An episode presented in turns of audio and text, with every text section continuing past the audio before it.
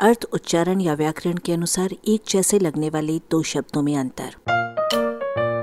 अपनी हिंदी सुधारें। अंत और सीमा।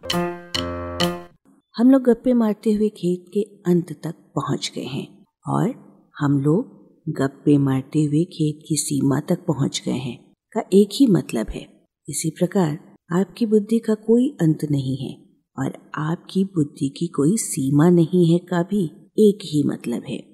शब्दकोशों में अंत और सीमा के चोर मर्यादा, किनारा, सरहद आदि कई समान अर्थ मिलते हैं। पर दूसरी ओर, इनके अपनी अपनी अर्थ सीमा एक दूसरे की अर्थ सीमा से बहुत अलग भी है। ये बात इन प्रयोगों से आपको समझ में आ जाएगी। हम एक निश्चित सीमा से अधिक वज़न नहीं उठा सकते। और आपकी साली मज़ाक करने में कभी कभी सीमा से बाहर चली जाती है। ऐसे उदाहरणों में सीमा की जगह अंत रख कर देखिए और अर्थ का कबाड़ा कीजिए।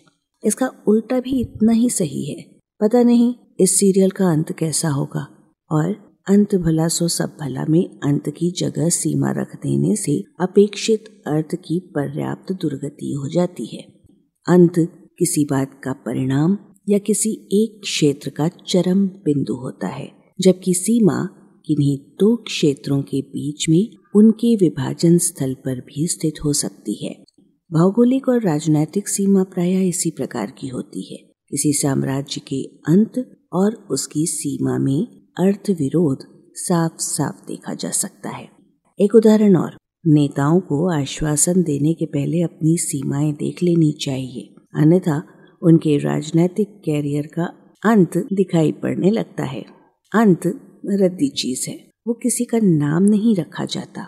सीमा अच्छी चीज़ है। लोग अपनी बेटी का नाम सीमा शौक से रख लेते हैं। अंत सीमा से आगे की चीज़ है। भले ही लेश मात्र। वो कैसे? वो ऐसे कि कई बार सीमा का भी अंत होता है।